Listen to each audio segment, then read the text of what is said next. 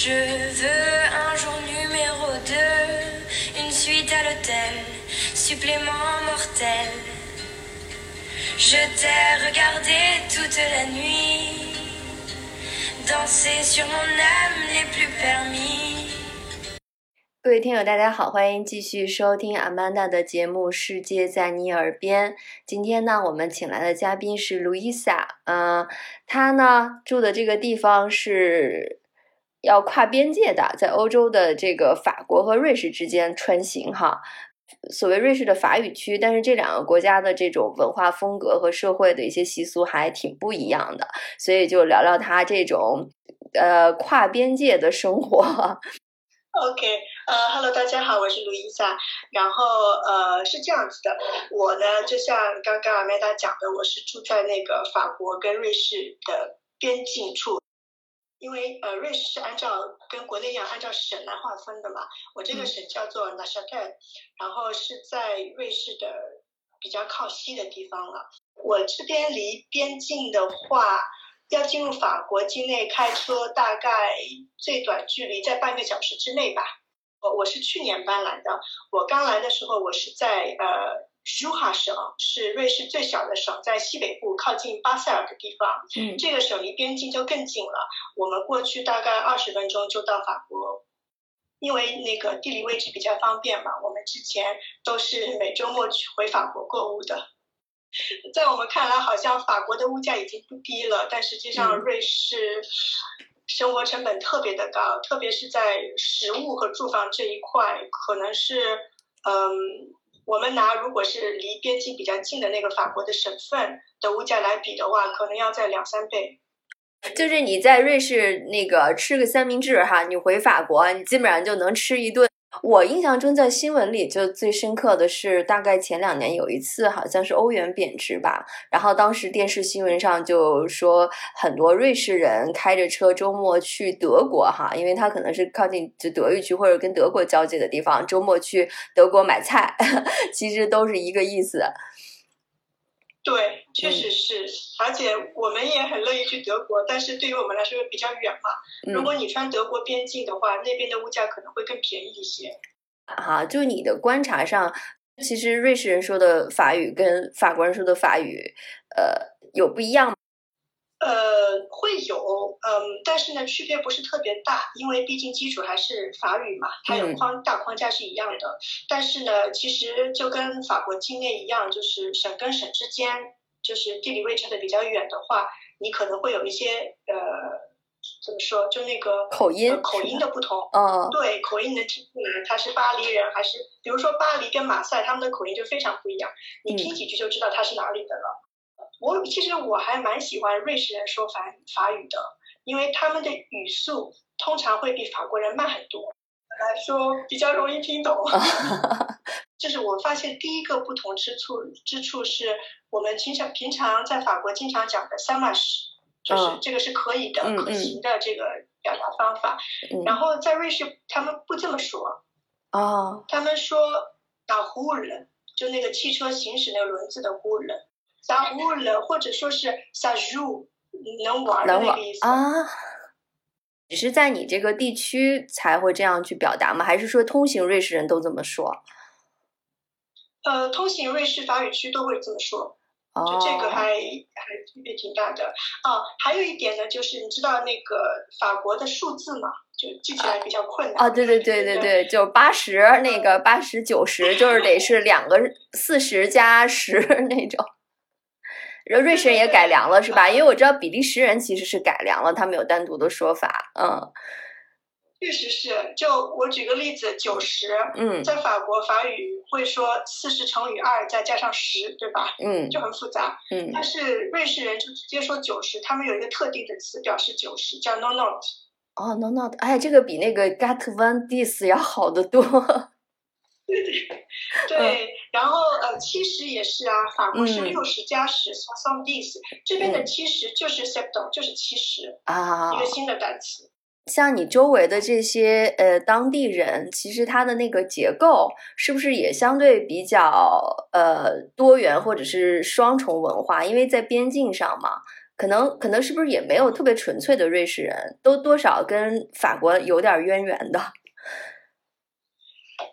对你描述的很正确。我这边呢，法语区它是按照那个语言来划分的，对吧？呃，我们主要有三个大区，一最大的呢是德语区，就讲德语，嗯，讲的是瑞士德语，跟跟一般德语还不太一样。嗯，呃，还第二个呢就是法语区，第三大呃就最小的区呢是意大利语区，就在靠近意大利语的方方向。嗯，然后这三个区呢，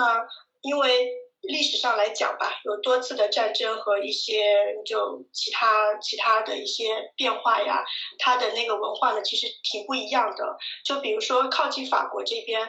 文化肯定是靠近法式的；那德国是靠近德式的，意大利肯定是靠近意式的。嗯，所以其实瑞士是一个联邦国，但你在不同的区域，你会觉得你身处在不同的国家，语言甚至连政策都是有差别的。那个瑞士法语区这一块，很多省份它本身就是属于法国的，但后来因为一战啊、二战啊，慢慢的就分离开来，大家就开始划分领土了。包括我住的这个区，我住这个省叫纳舍特尔，它之前就是属于法国的。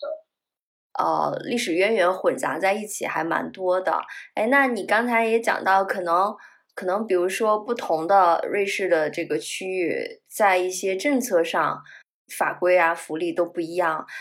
大致的福利是一样的，因为它毕竟还是有一个联邦嘛。我们我们这边它的最高首领叫做联邦主席，好像是我不记得是每三年还是每四年换一次，所以大的那个方向是一样的，包括福利啊、医疗啊，区别不大。但是区别比较大的呢是那个嗯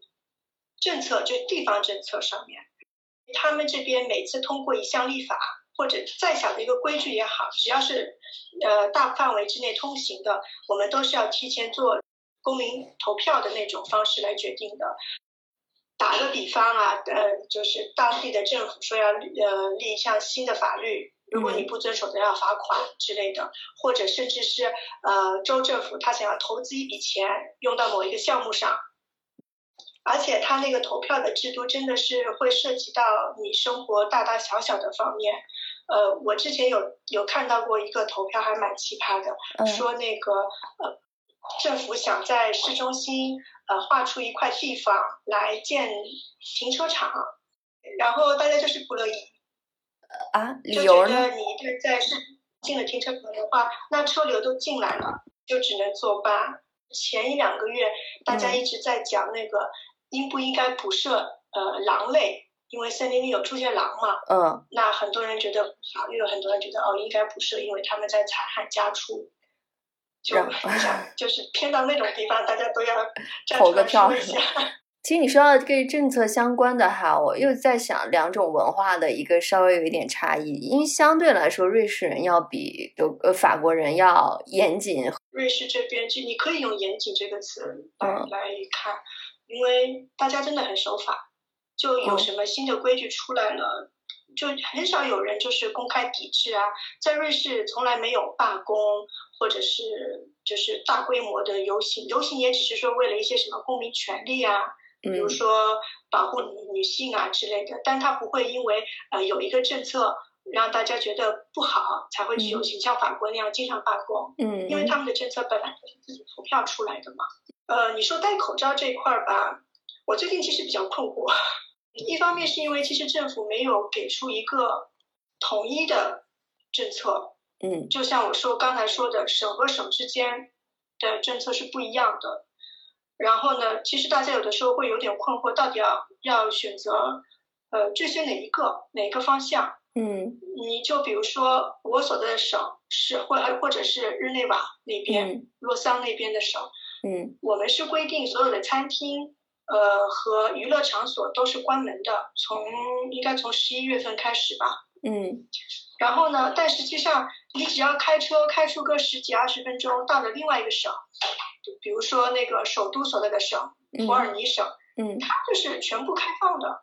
我这边的省政府说啊，你不能去餐厅，那你开出个二十分钟，你就可以去餐厅了。戴口罩这个事儿呢，之前是说那个如果在没有。就是人与人之间一米半到两米的距离的情况下，没有这种条件，你是必须要戴口罩的。嗯但是你一旦出去了，其实你是很难去保证你的那个 social distance 到底是不是合规的。小插曲哈，就是我有一个朋友在瑞典说，哎，我这经常出去在郊区走个十公里也见不着五个人，然后，然后另外我一个朋友海淀那边嘛，就是小朋友正好在那个海淀那个学区集中的地方读书，他说，他说啊，他说我要去接个小孩，我走不出五米就能看到一百个人，就是你习惯了，反正都见不到什么人，然嗯后就算是你无意中进入了需要戴口罩的区域，很多时候大家都反应不过来。这边大家都是用数据说话，然后年轻的人一看啊，就是客观事实就是这样子，好像死亡率不高，所以他的嗯警惕性没有国人那么强。就你一开始也跟我说，就是住在这儿去世还挺多的，我我现在还是讲一个说一个例子吧，还是嗯关于这个大家比较循规蹈矩的这个很好玩的例子啊。像在欧洲的话，它它对垃圾分类这一块的那个呃什么地方该放哪一哪一类的垃圾，教育都不错，大家都知道怎么扔。嗯然后呢，这边的垃圾呢，垃圾桶啊，主要分为三种，就是你在大街上能看到的。嗯第一种呢是随处可见的，就是你随手扔扔扔随手垃圾的那种垃圾桶，跟国内一样。第二种垃圾桶呢是棕色的，是给你扔呃厨房的残余残渣，嗯但是必须要是新鲜的蔬果，就比如说你去掉的果皮啊，不能嗯扔那种已经烧过的骨头。对，还有一种呢，就是你能在居民区比较密集的地方看到的一个呃稍微大型一点的正式的垃圾分类的场所，在那个场所呢，至少有五种不同的垃圾桶，就是有扔那个纸质的呀，然后嗯。有扔易拉罐的，然后有扔那种呃其他的不可回收的，嗯。然后甚至比如说塑料瓶、牛奶瓶和电池，你是需要去超市扔的，就很多不同的地方，嗯所以大家都分得比较开，一般不会去混杂。嗯然后如果你要扔那个可回收的东西呢，是不收税的，你也不用特地的去找个塑料袋子，因为塑料袋子是不可不可回收的嘛。嗯但如果你要扔那个呃不可回收的那些垃圾呢，你是特你要扔扔到那个特定的垃圾桶，而且你是每年要交税，而且你要呃买当地的特制的垃圾袋去装这个不可回收的垃圾，这个垃圾袋还是价格是很高的。哎呦，扔个垃圾还挺费钱的哈。是的，一个垃圾袋大概要两法郎，很贵很贵，这还是对。然后呢，所以大家对这个事情都比较注意，然后呢，嗯扔的垃圾都不会说无节制的去扔，因为你扔的越多，花的钱越多。然后呢，有一天呢，就出了这么个趣事儿，我在坐火车的时候，在报纸上看到的，呃，登了民生版的头条，哦，是说那个有一个当地人在旁边的那种呃普通的垃圾桶，就是随手扔的那种垃圾桶，嗯。小垃圾桶的，扔了一叠纸，扔了一叠文件，哦哦，然后没过多久，他的他就收到了一张罚单，哎，罚了三百五十瑞郎，他就懵掉了。人家说，因为往那个呃随手扔的垃圾是被默认为不可回收垃圾的，原因呢说是因为你这叠文件呢是属于可回收的，你应该要扔到装纸的那个桶里面去，而不是扔到这种不可回收的垃圾桶，嗯所以你就违反了规矩。嗯，然后呢，这个人呢也很倒霉，是因为他扔的那那叠纸上面有联系方是式一叠文件，对，有他的联系方式和家庭住址。好吧，按图索骥就找到了，罚到罚到头上来了，对，好惨。可能是人家警察在巡逻的时候看到这么一叠不小的文件，然后正好还有信息在上面，就直接就把他给告了。你说这个垃圾分类的事情，我也想到之前在网上或者看到一些信息，德国就有专门回收那个瓶子的机器，就类似于像咱们那种垃圾回收，然后你就可以换出钱来的。所以我觉得可能家里要有一个那个垃圾 balance 的那个账户，就是比如说你扔了些不可回收的，要花钱买袋子呀，然后交交钱呀，然后你你损失这些钱，我觉得应该就是多扔点易拉罐啊，多回收点瓶子啊，从这边再挣回来。说完了这个倒霉的人呢，还有什么乐事儿吗？他有上诉哦，就是嗯这个报道出来是因为他上诉了，哦，但是没有用啊，就人家就就是就是盯着你这一点嘛，就你没有做合规矩的事儿嘛，太可怕了。没赢的。呃，然后他上诉又花了一笔钱，是不是？我觉得应该是吧，可能自己气不过，但是也没办法。对，这种例子是是非常多的，就是嗯特别是可能当地人还比较清楚一点，但如果对于一些外来移民，他来的第一年其实不是很清楚，他没有想到这件事情会变得那么严重的一种一种想法，知道吗？嗯，对对对，就觉得不就是扔个东西吗？有必要罚那么多吗？一句口头警告，我对我们来说就已经足够了。而且在比如说邻国法国嘛，其实相比之下，大家会比较随意啦。就是嗯有的有的时候，就算是你的明文法规在那边，其实你是可以稍微变通一下，对的。所以很多法国人过来，在第一年，包括我俩，就是嗯肯定收到过一两次的罚单，而且在收到之后，两个人才恍然大悟，原来这个是要罚钱的。各位听友，我们下期接着来听听路易莎在瑞士的生活是怎么吃一堑长一智的。